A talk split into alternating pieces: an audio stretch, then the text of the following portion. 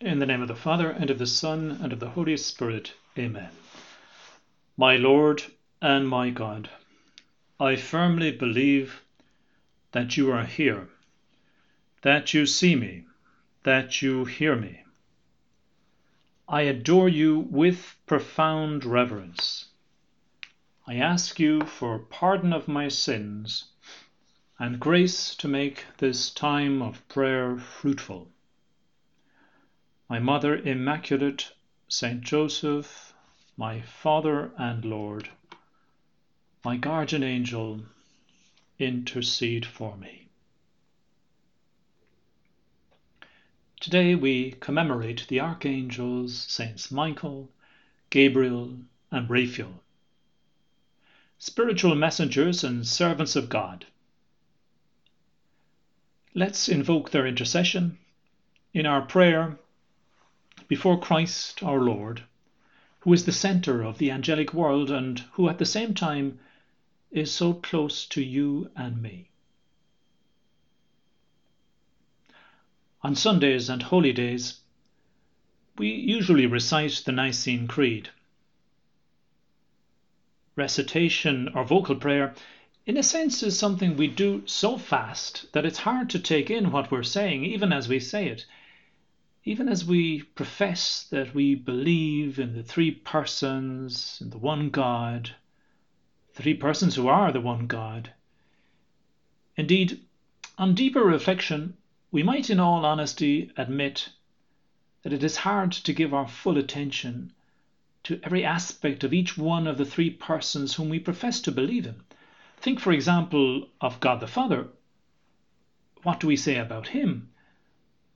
I believe in one God, the Father Almighty, maker of heaven and earth, of all things visible and invisible. God is Father, God is Almighty. God the Almighty Father is maker of heaven and earth. The earth bit I get because I can see, hear, and touch evidence of it all around me because it is visible, audible, tangible. But the heaven part, well, that I have not yet seen or heard or touched. I take it on faith. God the Father Almighty has made all things visible and invisible. There is a whole invisible world out there, or up there, words fail to describe its location, that escapes detection by my eyes, by my ears, by any of my external senses. I take it on faith because it's what I've been taught to believe, but don't ask me to explain it. It's a mystery. The topic of our meditation today, the, the angelic world, specifically the archangels, Saints Michael, Gabriel, and Raphael, is indeed a mystery. Theologically speaking, a mystery is a truth of faith that one gets to know only because God reveals it. But even though I accept a particular mystery as true, it still eludes precise definition.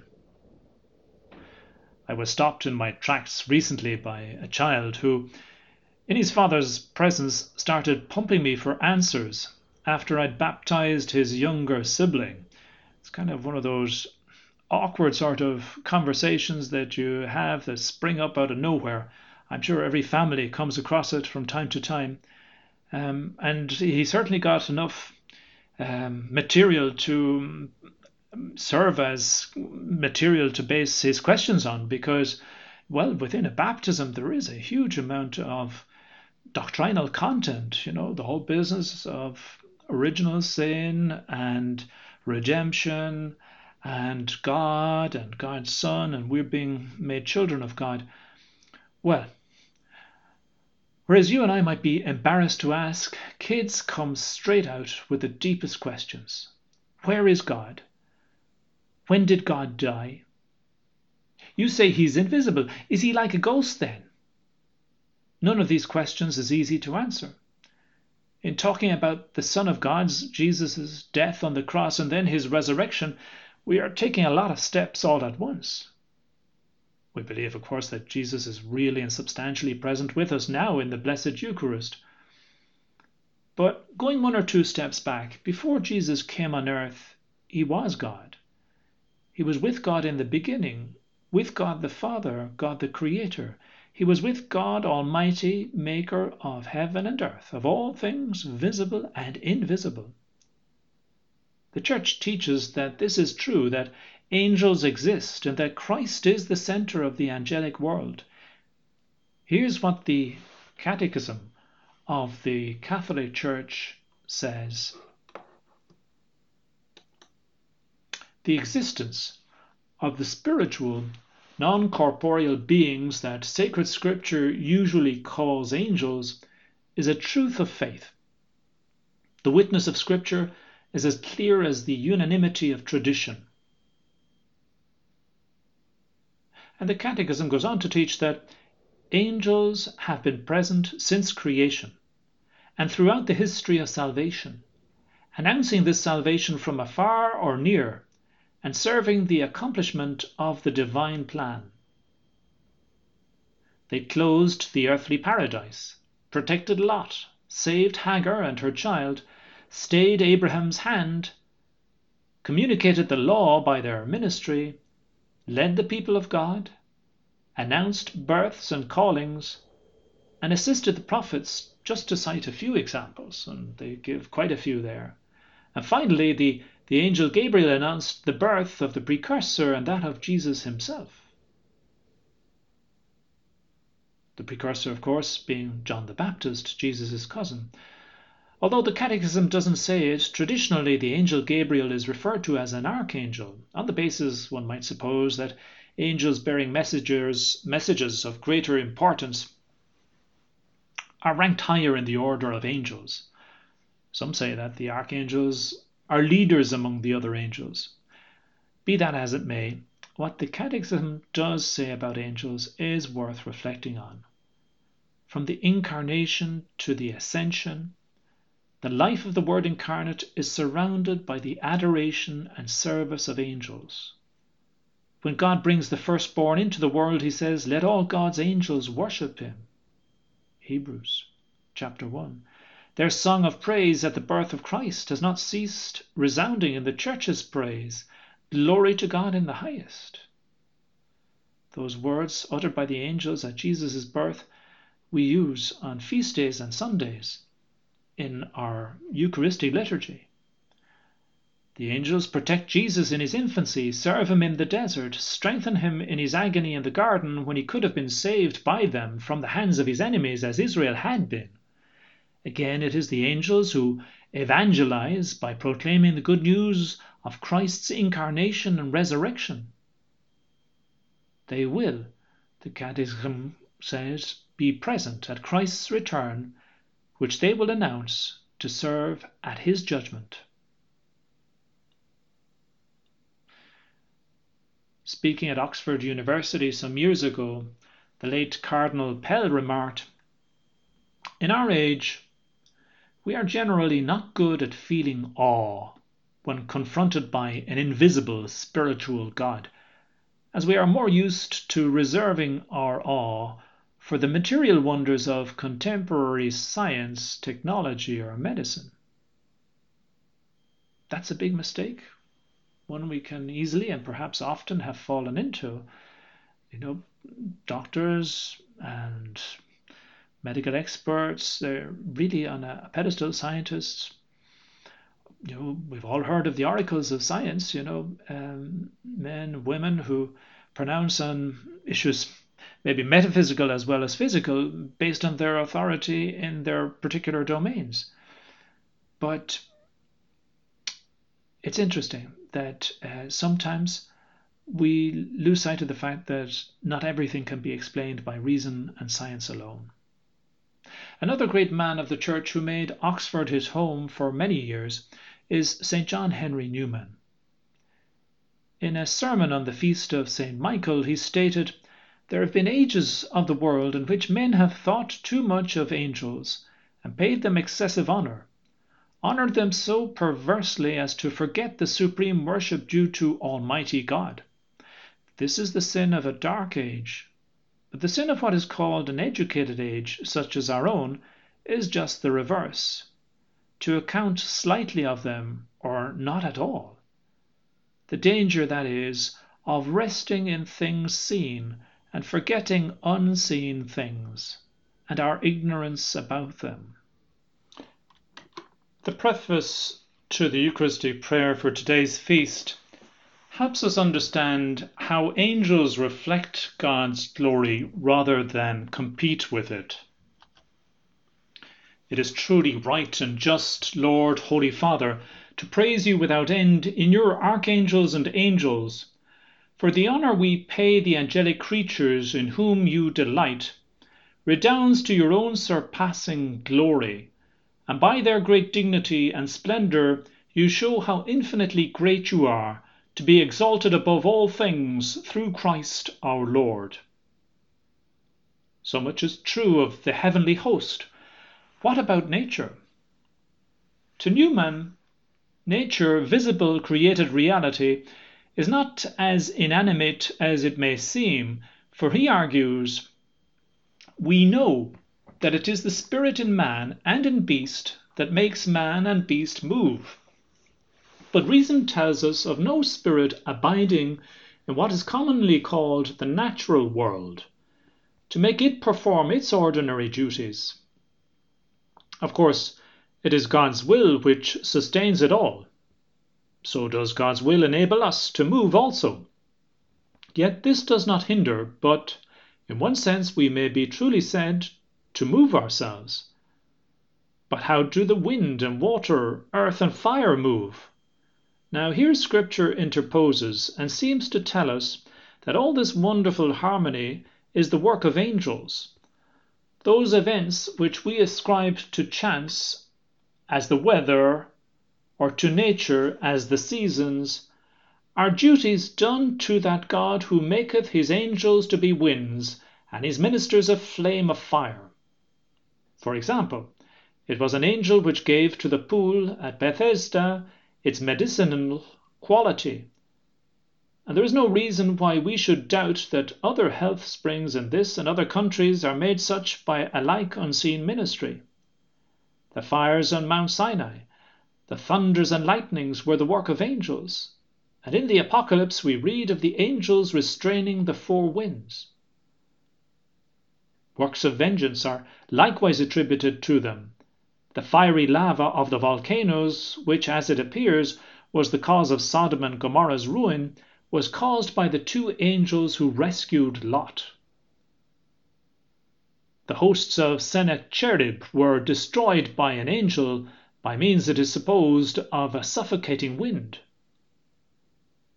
The pestilence in Israel, when David numbered the people, was the work of an angel. The earthquake at the resurrection was the work of an angel. And in the Apocalypse, the earth is smitten in various ways by angels of vengeance. So says Cardinal John Henry. The last book of the Bible is indeed full of angels. Think of the first reading from today's Mass. While in the Old Testament the archangel St. Michael is presented as the one who, on God's behalf, defends the chosen people from danger, in the New Testament, in the book of Revelation, we are told of his war against the forces of evil. Now war arose in heaven, Michael and his angels fighting against the dragon, and the dragon and his angels fought, but they were defeated, and there was no longer any place for them in heaven. One of the first consequences of Christ's victory is the defeat of the devil. And this archangel is the one entrusted with carrying this out. Michael means, who is like God. Hence, St. Gregory the Great writes, when a mission requires special power, Michael is sent, implying by his actions and his name that no one can do what only God can do entrusting a mission to St. Michael is the same as saying that only God can do it. As Pope Francis has said, St. Michael wins because it is God who acts in him. The account in Genesis of Abraham's being asked by God to sacrifice his only son Isaac seems odd. As Cardinal George Pell puts it, I find it difficult to understand how God could have commanded or requested Abraham to kill his innocent son, even in a sacrifice to God himself. As we have already noted, of course, an angel stayed Abraham's hand and God provided him with a ram for sacrifice instead. According to the Australian prelate, we do not have the same problems with our Lord's sacrificial death because the Father did not kill his Son. However, he adds, it is also clear that good will never triumph and faith will not survive if selfish or overprotective fathers successfully prevent their sons and daughters from entering into the age old struggle between good and evil because they fear the wounds and hurt their children will suffer. We cannot avoid suffering in this world, but nor should we face it alone. Saint Josemaria, the founder of Opus Dei, told a group of his spiritual children, None of you is alone. None of you is an isolated verse. We are verses in the same epic, divine poem. We all form part of the body of Christ, which is the church. Today, we can ask this archangel, Prince of the heavenly hosts, to watch over all men and women, to defend us in battle, and protect us from the snares of the devil. And we can do so with the certainty of victory, for the accuser of our brethren has been thrown down who accuses them day and night before our God. Intensifying our relationship with St. Michael will increase our faith in God's power and make us more humble. And it will help us to identify ourselves ever more fully with His own name. All my bones will exclaim, Who is like you, O Lord? As Psalm 35 puts it. The Catechism of the Catholic Church teaches that with their whole being, the angels are servants and messengers of God. Their entire being is dedicated to serving. The angels exist in order to joyfully cooperate with God and transmit his designs to men. And among all these messengers, Gabriel stands out. His name means God is my strength. We see him being sent as God's ambassador on several occasions to communicate the divine plan of salvation and to encourage those being invited to carry it out.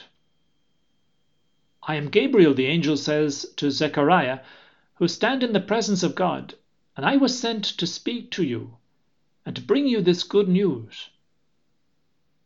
In the Old Testament, the archangel Gabriel brought a message to the prophet Daniel. He came to me in swift flight at the time of the evening sacrifice. He came and he said to me, O Daniel, I have now come to give you wisdom and understanding. St. Luke recounts that when the Virgin Mary was startled to hear the archangel's greeting, she was told, Do not be afraid, Mary, for you have found favor with God. What humility from Mary, who was, of course, conceived immaculate.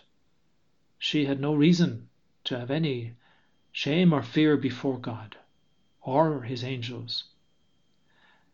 Gabriel attains from God the consoling words needed to confront difficult situations in a serene and hopeful way also when what he is communicating seems to exceed our own capacities, as at the moment of the Annunciation in Mary's case. He reminds us that with God, nothing will be impossible. And he can always help us greatly in our struggles. It looks as if the whole world is coming down on top of you. St. Josemaria wrote, Whichever way you turn, you find no way out. This time it is impossible to overcome the difficulties. But have you again forgotten that God is your Father, all powerful, infinitely wise, full of mercy? He would never send you anything that is evil. That thing that is worrying you, it's good for you, even those earthbound, even though those earthbound eyes of yours may not be able to see it now. the Archangel Gabriel, announces God's will and helps us understand that it can only lead to joy and peace.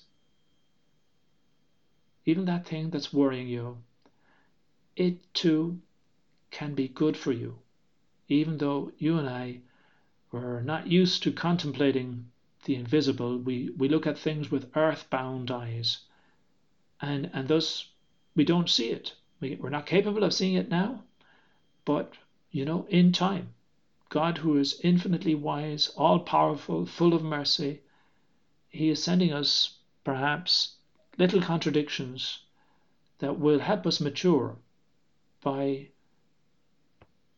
challenging us to trust more in God and less in ourselves.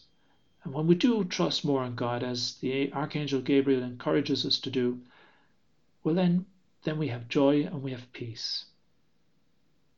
Tobit and his wife were worried about sending their young son Tobias alone on a hazardous journey to a distant city. Then a cheerful young man suddenly appeared, ready to accompany him. I will go with you. I am familiar with the way. It was the archangel Saint Raphael. He accompanied young Tobias, teaching him to learn from the challenges they confronted on the way. St. Raphael encouraged him to overcome the fears that prevented him from embarking on the adventure of marriage with Sarah. Hers seemed to be quite a complicated background, but St. Raphael said, stick with it. Don't give up on her. Don't give up on God's providence. He taught Tobias to love his future wife and helped him to be the joy of his parents. Because of the help that the Archangel St. Raphael provided to Tobias, St. Josemaria entrusted the apostolic work of Opus Dei with young people to him. He viewed this part of Opus Dei's apostolate as the apple of his eye, since the Christian formation of young people is a priority in the Church and in the work. Future generations will also be eager to receive the same gift that has brought us such great peace. All Christians are called to carry out this mission in order to be sowers of the joy of the gospel. We are invited to help many young people so that, as the prelate of Opus Dei, Monsignor Fernando Ocáriz, puts it, they may be, now and for the rest of their lives, Christian leaven in families, jobs, and the whole of the immense field of human life in the middle of the world. Pope Francis reassures us. We are not alone on our journey or in the trials of life. We are accompanied and supported by the angels of God, who offer, so to speak, their wings to help us overcome so many dangers, in order to fly high compared to those realities that can weigh down our lives or drag us down. The Catechism teaches it from its beginning until death, human life is surrounded by their watchful care and intercession. Beside each believer stands an angel as protector and shepherd, leading him to life. Already here on earth, the Christian life shares by faith in the blessed company of angels and men united in God. Great saints of the Church, such as John Henry Newman, have taught that God shares his heavenly home with us even while we are still wayfaring on earth.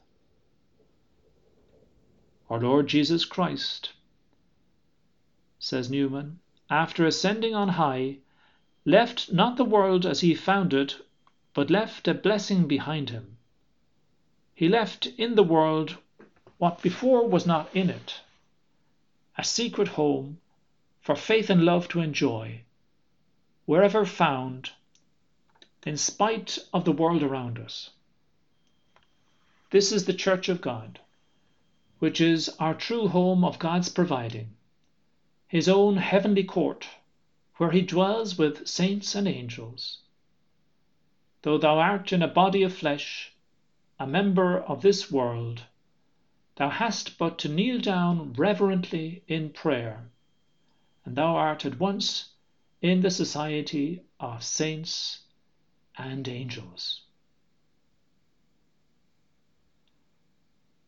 Isn't that a, a comforting thought? To realize that you and I are not on our own. We have not been abandoned by God.